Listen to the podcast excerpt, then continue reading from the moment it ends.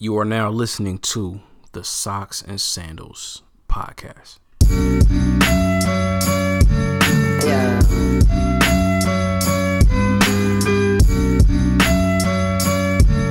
Yeah.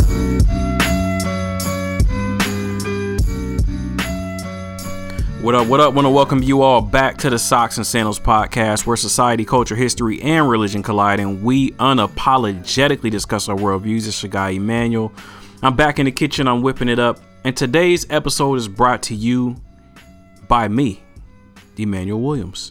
I have a coaching program that will be going live this spring, and I'm going to share with you a snippet, maybe the first five to seven percent of the system, uh, one of the systems that I have created. And so the coaching program essentially is designed to create the universal black man.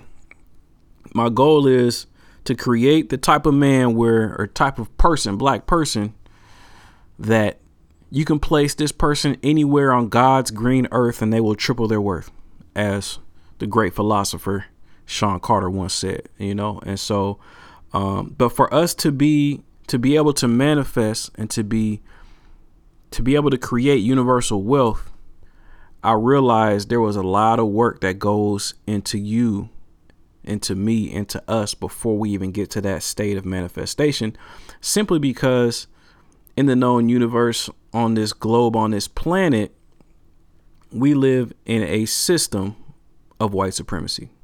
Um, and that's that's my premise, and that's the premise of the system. Um, this present system I'm going to talk about. So there, there's going to be three systems that I coach towards. The first one is know your enemy. The second one is know yourself, and the third one is creating universal wealth. So the creating universal wealth, um, being that fearless entrepreneur that's able to boldly maneuver through white supremacy um, and create wealth. You know that that person once again there's a lot of we have to cultivate who you are a true sense of identity and so um and actually that stage will come later in my coaching uh, i'm going to hone in on coaching towards identity that part of life coaching and so um, know your enemy know yourself create wealth and uh, so i, I want to share with you guys just the, the beginning stages of knowing your enemy the, be- the beginning stages of this system. And so, uh, know your enemy. This system is designed for those who recognize they need reliable means of cultivating a healthy and correct personal identity. This is designed for um, black slash African slash African American, West Indian, Afro Latino, uh, Native and or Indigenous persons that feel like they have been and or are presently victims of racism, white supremacy. I strongly believe that no person in this world is who they should be due to the presence of global white supremacy. As it pertains to those that are classified as black or African American in the United States, we struggle with our identity in many ways due to the nature of our relationship to the Europeans because of the transatlantic slave trade and or the reclassification of indigenous folks as black during colonization. And so when I say uh, not only the slave trade, but the reclassification of indigenous folks as black during slavery and during colonization, you know, when Christopher Columbus and others arrived in these so called Americas, the people that they came in contact with were described as co- copper colored and or black skinned. And so these West Indian people, um, they were people have been we have been selling. Africans have been selling all over the world hundreds of years in advance of Europeans finally, you know, creating boats and c- catching on to technology and whatnot. So um, Africans have successfully sailed all over the world, all over the so-called Americas, created societies, lived, cohabitated with, lived harmoniously with the so-called natives or indigenous people, uh, so-called Indians. And so when Christopher Columbus and others arrived here in the 1400s, they came in contact with a mix of Africans and so-called natives or indigenous people. So that so therefore when it comes to that definition of indigenous people, the Africans were indigenous as well. There are paintings, there are German paintings from the 1500s that show um, tribes of people, Seminole, tri- uh, the Seminole tribe in Florida. They show the Seminole tribe and and they describe, you know, Africans leading the the tribes, and they, you know, and you can you can tell there is a difference. There's like there's a mix of African looking people and there's a mix of what we now recognize as native looking people. But there were folks from all the way down from Florida all the way up to Massachusetts, New York that were folks of African ancestry, but they were there before Columbus and all of them. So therefore you can also call them indigenous. You understand? And so um, I ain't mean to go on too much of a tangent with that. But that's the explanation for that part of the statement. And so, moving forward uh, with the system, uh, in our education system, most of what we have been taught about our history and our identity has been carefully crafted and curated by our enemy. Whether we would like to admit it or not, we have we have been directly and indirectly affected in many ways.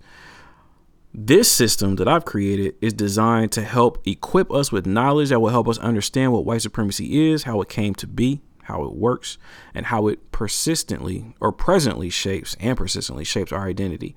Once we take inventory of how we've been shaped and molded by this system, we can then take steps to rid ourselves of that psychological poison. After we rid ourselves of the poison, we have a clean slate to build a healthy and correct identity. Now, one might question, you know, why would you teach about knowing your enemy before you know yourself? And and if I haven't made it clear enough in in those first two paragraphs, is that um, I'm of the assumption that once again we are not who we're supposed to be because of white supremacy. And so, because white supremacy has helped to create and shape our culture, which has helped to create and shape our personality, you know, it's it has played a factor in, in who we are right now and, and how we think and how we operate.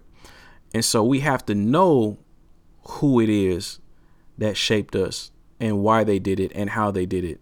And then we have to understand, all right, some of these things that I'm doing, I I wouldn't be doing if white supremacy didn't exist, if if I be honest. I wouldn't talk a certain way. I wouldn't act a certain way. I wouldn't code switch. I would, you know, there are certain things that we just otherwise wouldn't do. I wouldn't even dress a certain way if I didn't have to feel like I have to conform. If I didn't feel like I needed to assimilate to be successful, you know? And so a quote that's really foundational uh, to my philosophy with this with this system and creating this system is from uh, The Art of War by Sun Tzu. Uh, he says, If you know your enemy and know yourself, you need not fear the result of a hundred battles. If you know yourself but not the enemy, for every victory gained, you will also suffer a defeat. If you know neither enemy nor yourself, you will succumb in every battle. And then the next foundational quote comes from Neely Fuller Jr. He is the author of the United Independent Compensatory Code System Concept. And it's the best thing I've come across as it as pertains to explaining what white supremacy is, how it works, and how we can counteract it. And the statement that he leads his book off with is that if you don't know under if you don't understand white supremacy, what it is and how it works, Everything else that you understand will only confuse you. All right, once again, if you don't understand white supremacy, what it is, and how it works, everything else that you understand, that you think you understand, will only confuse you. All right, and so how do we how do I unpack that statement right there? Um we got to understand that racism is not something that's natural. It's all made up. It's all configured. and it's all configured from a, a sense of lack, a sense of inferiority, which breeds false superiority. And so the premises and the conclusions that come out of that, come out of racism, are all false, are all incorrect. But they've just been created and manufactured and enforced and reinforced. And folks have been subjugated and exploited and or or and also exterminated if they haven't fallen under the you know the the psychological enforcement of this backward system that we call racism and white supremacy. So let's let's just get into it. What is white supremacy? White supremacy is racism. All right, we must establish that so we know that these terms are interchangeable and will be used interchangeably. So if you hear me say racism, I'm talking about white supremacy. If you hear me say white supremacy, I'm talking about racism. It's the same thing. All right racism and or white supremacy is systematic prejudice, antagonism, and discrimination directed at non-white people. Okay? Once again, white supremacy is systematic prejudice, antagonism, and discrimination directed at non-white people. The key word is systematic. All right? It plays out in all nine er-, areas of people activity, which are economics, education, entertainment, labor, law, politics, religion, sex, war. Our economic system, the United States pretty much is the epicenter of the world's economic system. If our market crashes, the whole world market crashes. And that's by design. Everything is predicated on us. All right. Corporate America, politics, or just economics, cor- corporate America and you know the stock exchange, all that type of stuff, Nasdaq, stock trade, all the Lehman Brothers, Merrill Lynch, all those guys, big banks, World Bank, controlled by white people. Our education system, by and large, controlled by white people. Even the HBCUs, most of them are government funded, which means our HBCUs are controlled by white people. Um, entertainment. I guess the entertainment system, the primary entertainment system and hub would be, you know, the television networks and Hollywood. Those are primarily controlled by white people. Outside of Tyler Perry, everything else is controlled by a white person. Labor, just the workforce, which kind of is tied into economics, controlled uh, corporate America is controlled by mainly white and or European people.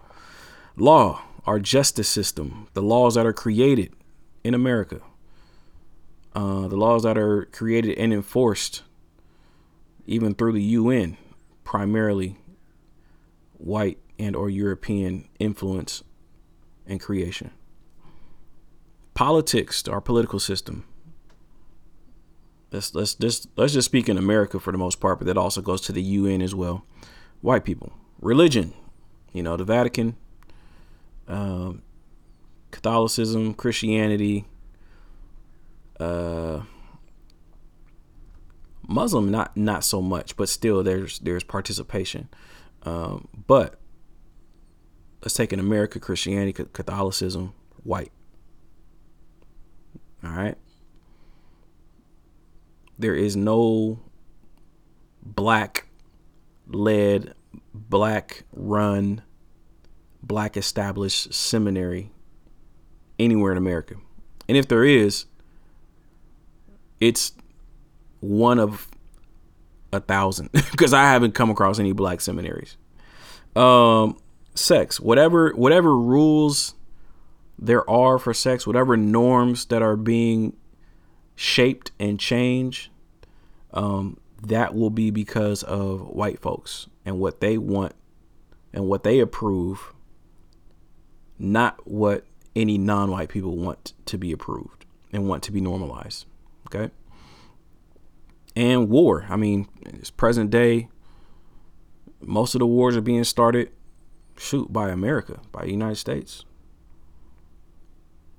And you look at the White House, regardless if there's one black person, one black family in there, it don't matter. It's still the same agenda that's going on.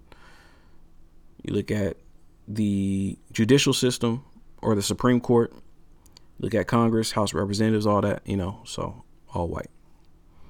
So boom, there you have it. All nine areas of, of activity white supremacy. All right. The goal of white supremacy, according to Neely Fuller Jr., the goal of white supremacy is none other than the establishment, maintenance, expansion, and refinement of world domination by members of a group that, classif- that classifies itself as the white race. So, once again, the goal of white supremacy the goal of the system of white supremacy is none other than the establishment, maintenance, expansion, and refinement of world domination by members of a group that classify themselves as the white race. So many would ask, you know, why do you think this is the case? Now, this part, this is always something that's going to be up for debate. Why why is white supremacy here? Why does it exist? Why do you think it exists? Even me calling it white supremacy, that I mean, that's just me and a lot of other people, we just agree that that's the system or that's that's the case in this world.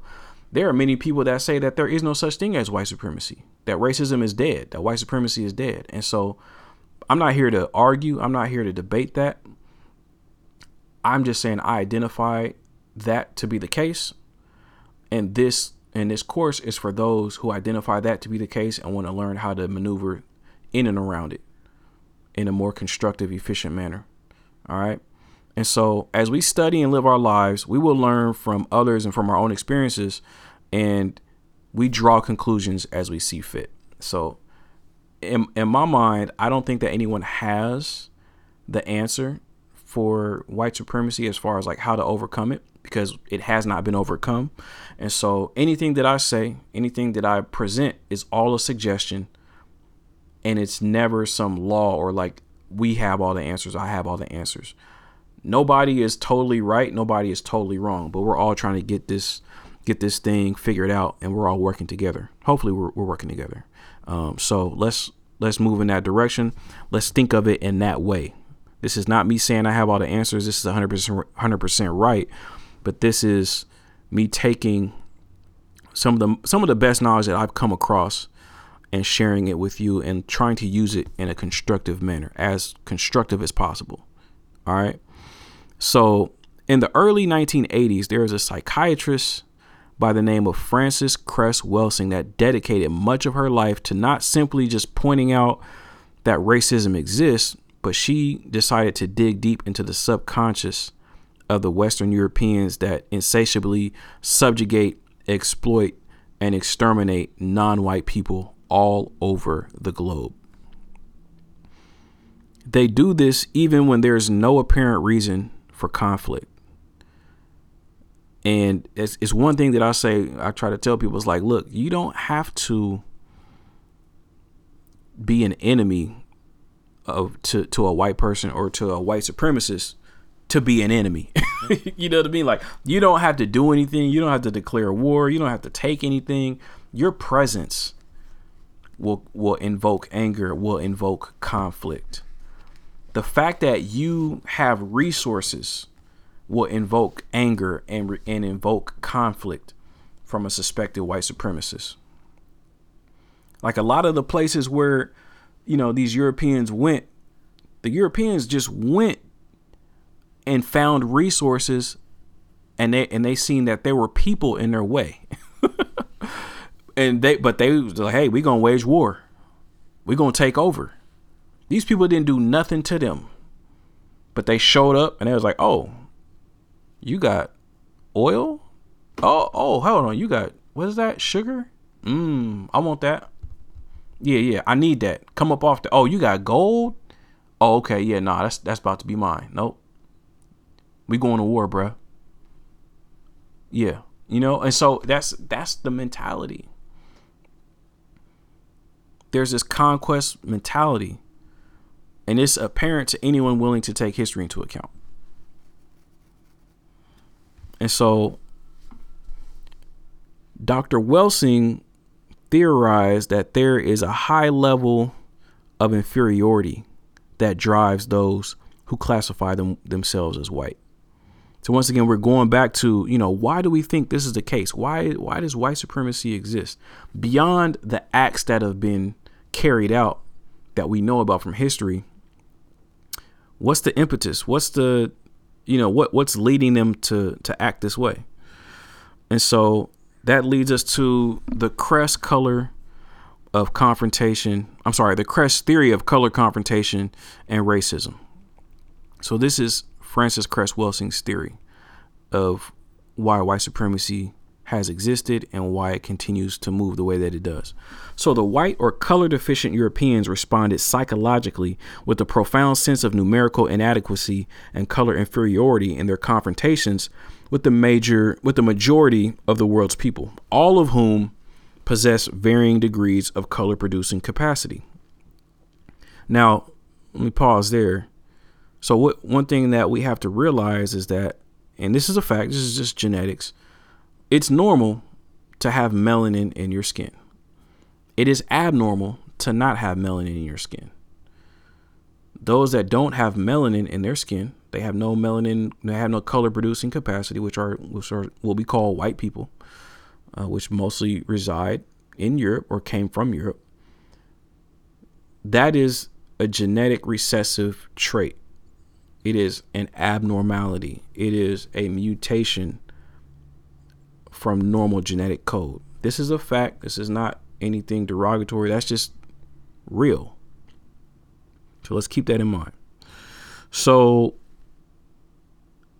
let's see.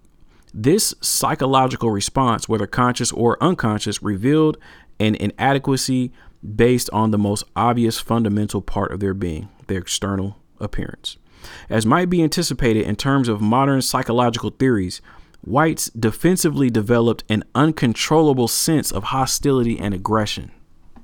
This attitude has continued to manifest, manifest itself throughout history um, of mass confrontations between whites and people of color. This perplexing psychological reaction of whites has been directed towards all peoples with the capacity to produce melanin. However, the most profound aggressions have been directed towards black people, those who have the greatest color potential and, therefore, are the most envied and most feared in genetic color competition. The experience of numerical inadequacy and genetic color inferiority led whites to implement a number of interesting, although devastating, psychological defense mechanisms. The initial psychological maneuver was the repression of the initial painful awareness of inadequacy. This primary ego defense was reinforced by a host of other defense mechanisms. So, once again, Frances Cress Welsing is a PhD psychiatrist. She's really getting into the psychiatrist psychiatrist bag right now. All right. So one of the most important of these defense mechanisms was, and this is a psychological psychiatry term, the most one of the most important defense mechanisms was reaction formation, which is a response that converts at the psychological level something desired and envied but wholly unattainable into something discredited and despised. The whites, desiring to have skin color but unable to attain it, claimed, once again, consciously or unconsciously, that skin color was disgusting to them and began attributing negative, excuse me, the whites, desiring to have skin color but unable to attain it, claimed, consciously or unconsciously, that skin color was disgusting to them and began attributing negative qualities to color, especially blackness. And what do we know about the ways that they attributed negative connotations with color? I mean, you can look it up right now today. It's still the case. They they did it back then and it's still the case now. If anybody remembers like the the autobiography autobiography of Malcolm X or if you watched the movie, you know, there was a scene in the movie where Malcolm was he was in prison and he was talking to the uh, the chaplain. The chaplain was, you know, teaching him about Jesus, but then Martin or Malcolm uh, he challenged him about Jesus and you know, asking him why is he white when his feet is brass and he had, you know, hair of wool, all those things, all those attributes in the Bible that would um, would basically tell you that Jesus was not no blonde hair, blue eyed European man. And so um, and then he went on to other describe other things that were white and that were claimed to be good and that were dark or black and claim to be bad, things of that nature. And he's done that in, in many speeches as well. So let's let's get into some definitions of black according to the primary dictionary used, Merriam-Webster, and then I'll go into some other definitions from other dictionaries. But according to Merriam, the Merriam-Webster version of the dictionary, uh, the definition of black of or relating to any various population groups having dark pigmentation of the skin, dirty, soiled, characterized by the absence of light, thoroughly sinister or evil, wicked, indicative of condemnation or discredit, connected with or invoking the supernatural and especially the devil. That's why they call it black magic. Very sad, gloomy, or calamitous, characterized by hostility or angry discontent, distorted or darkened by anger. So that's the Webster's dictionary. Um, some other definitions in other dictionaries. Uh, let's see. Of the darkest color owing to the absence of or complete absorption of light. The opposite of white. Deeply stained with dirt. Of any human group having dark colored skin, especially of African or Australian Aboriginal ancestry. Um, now, pertaining to a period of time or situation characterized by tragic or disastrous events causing despair or pessimism of a person's state of mind, full of gloomy, or I'm sorry, full of gloom or misery, very depressed, pertaining to humor, presenting tragic or harrowing situations, um, full of anger or hatred. Full of anger or hatred. That's the definition of black. All right, now let's get into some synonyms from Webster dark, dusky, blackish of all things. That's kind of crazy. Uh, brunette, ebony, depressing, uh, depressive, dire, desolate, dismal, gloomy, glum, lonely, lonesome, God-forsaken, miserable, morbid, sullen, wretched, pessimistic, hopeless, colorless. Colorless, really, Webster? All right. Um, some other synonyms from a different dictionary. Um, dark, dingy, gloomy, murky, dire, tragic, catastrophic, cataclysmic, wretched, disastrous, devastating, woeful, fatal, fatal.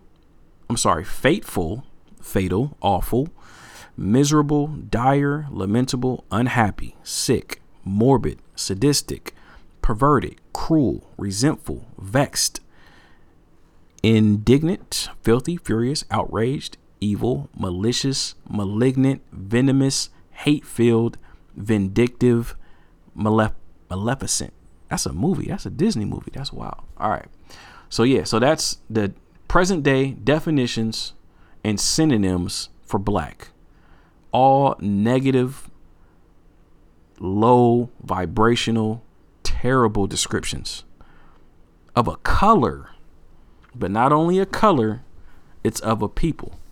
And that digs into, once again, it kind of proves the Cress theory of color confrontation and racism, which was written by Frances Cress Welsing back in the 80s. Um, and once again, the theory is coming from Frances Cress, who has a PhD in psychiatry. So I like to put this theory into rotation just because it brings an angle that, you know, you would otherwise not hear repeated anywhere else in academia because they definitely don't want to hear us talk like that about them. Um, so that like once again, that's just a fraction of the know your enemy system. Um, I just wanted to give you guys a taste, and so just know that when this thing comes out, man, I'm, I'm so excited. I'm, I'm working every day. Every day, I'm working hard, putting this thing together, and organizing it, and making it as powerful as possible. And so when this releases in May, I mean, what this is what this is going to do for us as a people I mean, what it's done for me, what it's been doing for me. I mean, this is basically a culmination of everything that I've been studying for the past three years, and um, everything that's been produced in my life, and just taking. Like, I I didn't know that I knew all this stuff. I didn't realize how much I had absorbed until I actually sat down and was like, man, what if I just started writing out all my ideas and just taking everything that I've learned and packaged it to really help people. Cause just talking and riffing and, you know, every week just going in on certain cultural things, that's cool. But if I can't give you something that you can take with you and systematically, like I have to systematically, we have to systematically do things. Like we just can't keep freestyling. you know, like we we freestyle so much just because we're so great and we're, so amazing. But eventually, you're gonna have to write your rhymes. Well, for some people, and eventually, you're gonna have to write your business plan. And eventually, you know, things have to be put in writing so that it can be spread and built upon and improved upon over time. And so that's what I that's what I hope to do uh, in offering this course and offering these systems. And so, um, one of the things that I need for anyone to know that that will be moving forward and, and taking this course and going through these systems is that you have to know how to use this information and why you're even attaining this information. And honestly, like once once I once I put it out there and once I give it to you guys and once once you go through it, you're going to use it as you, as you see fit. But what my what my primary suggestion is is that this know your enemy system should be used as a defensive strategy. Like if we're taking this into the realm of sports, like this is this is defense. Okay? This is foundational and this is defense only you know a lot of times we learn I, will I'll, I'll speak for myself so when i was initially learning this and anybody that's been on the journey with me through this podcast um when i really started to learn this like two years ago uh and start to regurgitate it what i noticed myself doing and i and i see it happen all over the place um i was taking the information and i was using it as a weapon you know, I was trying to cut, trying to slice, trying to get down to the bottom of everything. I was trying to point it out.